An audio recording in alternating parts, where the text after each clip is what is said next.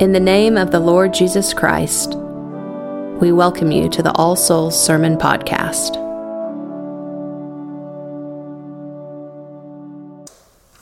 In the name of God, Father, Son, and Holy Spirit. Amen.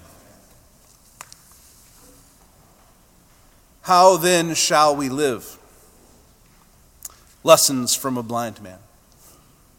In the past couple of weeks, our world has been turned upside down. Our nature is to be social, and yet we are told to socially distance ourselves from practically everyone. A pandemic virus threatens lives around the world and down the street. The social and economic costs are staggering, and they're only getting worse. We want to help. We want to do something. We want to fix it. We want to be able to go back to our normal lives. We want to be able to go to church. I want to be able to preach to your faces, and yet here we are. All we are told to do is stay home as much as possible, to try to avoid interactions with other people as much as we can. How are we supposed to live in such a time? Our circumstances this week reminded me multiple times of a quote from The Lord of the Rings. Specifically, the scene I have in mind is where the fellowship has entered the mines of Moria and face yet the monumental task of trying to destroy the Ring of Power.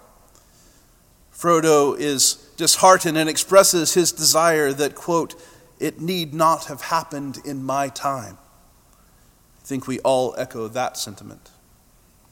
But ever the wise sage, and in many ways a spiritual presence in the story, Gandalf kindly replies, "So do I, and so do all who live to see such times. But that is not for them to decide. All we have to do is decide what to do with the time that is given to us." Like many before us who have faced wars, famines, plagues, and pestilences, we did not choose to live in the midst of a pandemic. But like them, we must figure out how to live and what to do with the time that has been given to us. Our gospel passage today provides some perspective to help us understand, perhaps, how we should live in these days. You will hear me say this again, but one of my favorite ways to look at Scripture is to study the narrative by putting ourselves in the place of one of the characters. For this passage, we could consider ourselves as one of the disciples who witnessed the events. Imagine ourselves as a Pharisee and how we would respond. Perhaps the man's parents or his neighbors that see him, who was once blind. But today, I think it's especially noticeable and helpful for us to put ourselves in the place of the blind man, the one who is living a life and has lived a life full of challenges. As we encounter the scene in the gospel, we immediately hear that Jesus has come across a man that has been blind since birth. Few, if any of us, can imagine never having been able to see, to have lived a couple of decades and not know the color of a cloudless Oklahoma sky, to not have known what we really look like in a mirror.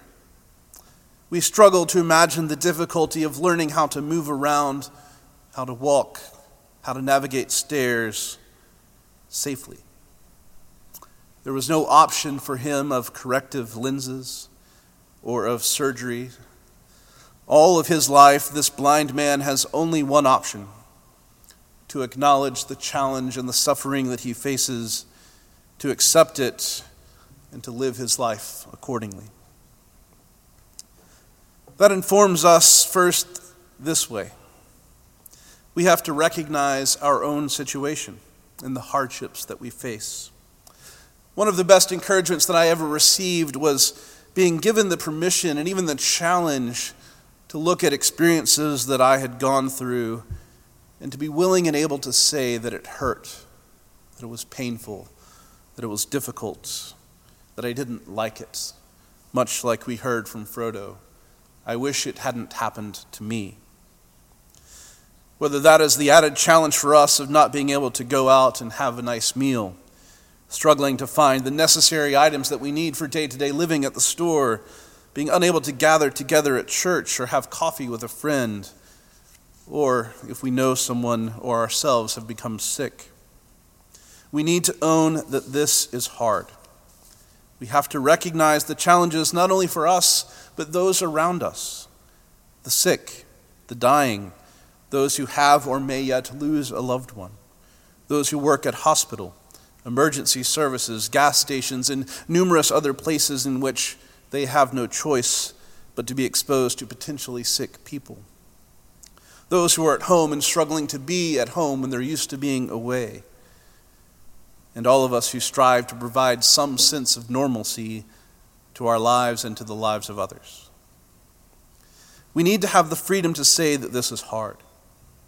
Thankfully, many of the Psalms show us that we have that freedom. Give us the freedom to even express that frustration to God directly, to address our confusion and let God know how we really feel. But then we, like the blind man, must seek to live our lives in this new and yet hopefully very temporary normal that we now find ourselves in. What does such a life look like for us as Christians? Returning to our story, the blind man very early on has an encounter with Jesus. Here, you and I are a step ahead. We already know Jesus and something about him in his life and work. However, as we're putting ourselves in his shoes this morning, try to imagine his experience. A stranger and his friends happened to pass by near where you sit. This has probably happened a few hundred times. Maybe the group of kids makes fun of him, or maybe someone has charity and tosses him a coin or a piece of bread. But this time is different. This time the man and his disciples are talking about you, about your blindness. And you hear him talking about doing works of light. And you hear him spit on the ground next to you. You maybe hear or feel him bending down. And the next thing you know, he's touching your eyes with clay or mud. And then he tells you to go down to the pool of Siloam and wash. Who is this man? What the heck is he doing? Why did he touch my eyes with mud? Why should I do what he asks of me? And yet, without comment or question, John shows us and tells us that this man went and did as Jesus asked. An act of simple obedience. Simply following what Jesus asks him to do. How should we live in a difficult time? I think step one is simple obedience. We already know Jesus. We have the Bible. We can read it or listen to it and hear the commands of God and how he would have us live. Indeed, this is part of the Great Commission, to obey all that he has commanded, and that we teach others to do the same. We have to continue to study God's word and to allow God and his Spirit to slowly work in our lives to conform us and our behavior to be in line with how he tells us to live even in such a time. Whether through online services or Bible studies or simply reading on your own, we can increase our knowledge of God and allow him to be at work in us. That doesn't perhaps answer one of our more nagging questions. Why does God allow this suffering? Why did God allow this man in the gospel to be born blind? There are great questions of all times that don't have easy answers, but our story presents a theological truth that I think we can all learn from. The blind man and himself in this story is oddly silent about his condition, but everyone else in the story has an opinion. The disciples assume that either this man or his parents have sinned. Someone had to be at fault. This is that idea of karma that returns to us time and again, that bad things happen because someone did something to deserve it. The Pharisees thought the same way. that this man was certainly born in sin and is therefore worthless in their society and should not be listened to or credited anything. Someone did something wrong. The people who lived near this man even had a hard time accepting that it was him and that he had been healed. The only people that don't question his blindness in the story are the blind man and Jesus. Instead, it is Jesus who tells us and informs us that karma is not a Christian concept in and of itself. He broadens our list of possibilities, and in this particular case, declares that his blindness was so that the works of God could be made known. Who is to blame for the massive human tragedy that we are now facing? Like the people in the gospel, many of us simply want to know who's at fault and will they be held accountable. And our gospel suggests that while someone could perhaps be at fault, God may yet have other reasons for allowing this time to be upon us. Other than the constant reminder that we need, that we and our whole world are broken and live in a world of sin and separation from God, we may never know the reason or reasons why such times happen or why this particular pandemic has come upon us. But it is possible that God yet wants to make himself known through this pandemic. Perhaps he wants to capture our attention and turn our thoughts, our hearts, and our actions back into obedience to his commands of the Scripture, into trusting God and living faithful lives. What we can certainly learn from this story is that whatever the case, God is in control, that we should and can trust him.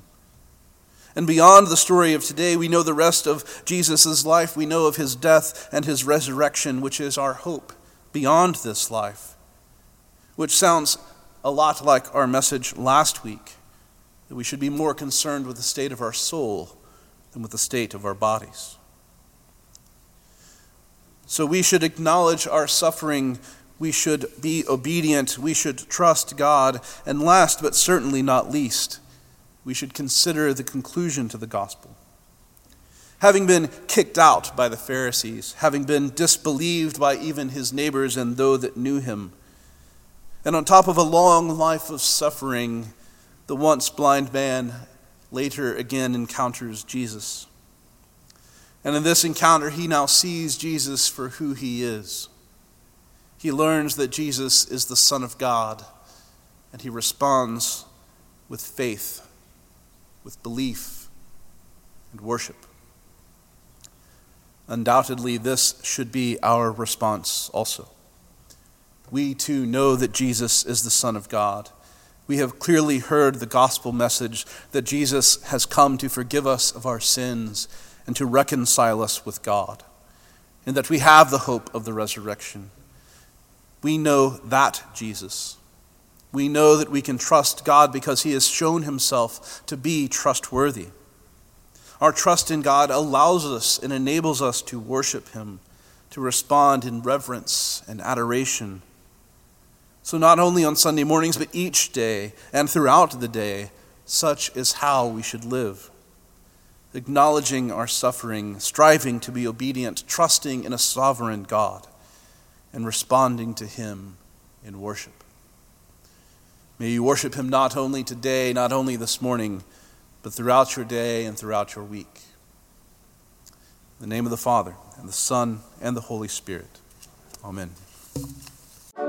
Thank you for listening to the Sermon Podcast of All Souls Episcopal Church. For service times and more information, go to allsoulsokc.com. God be with you.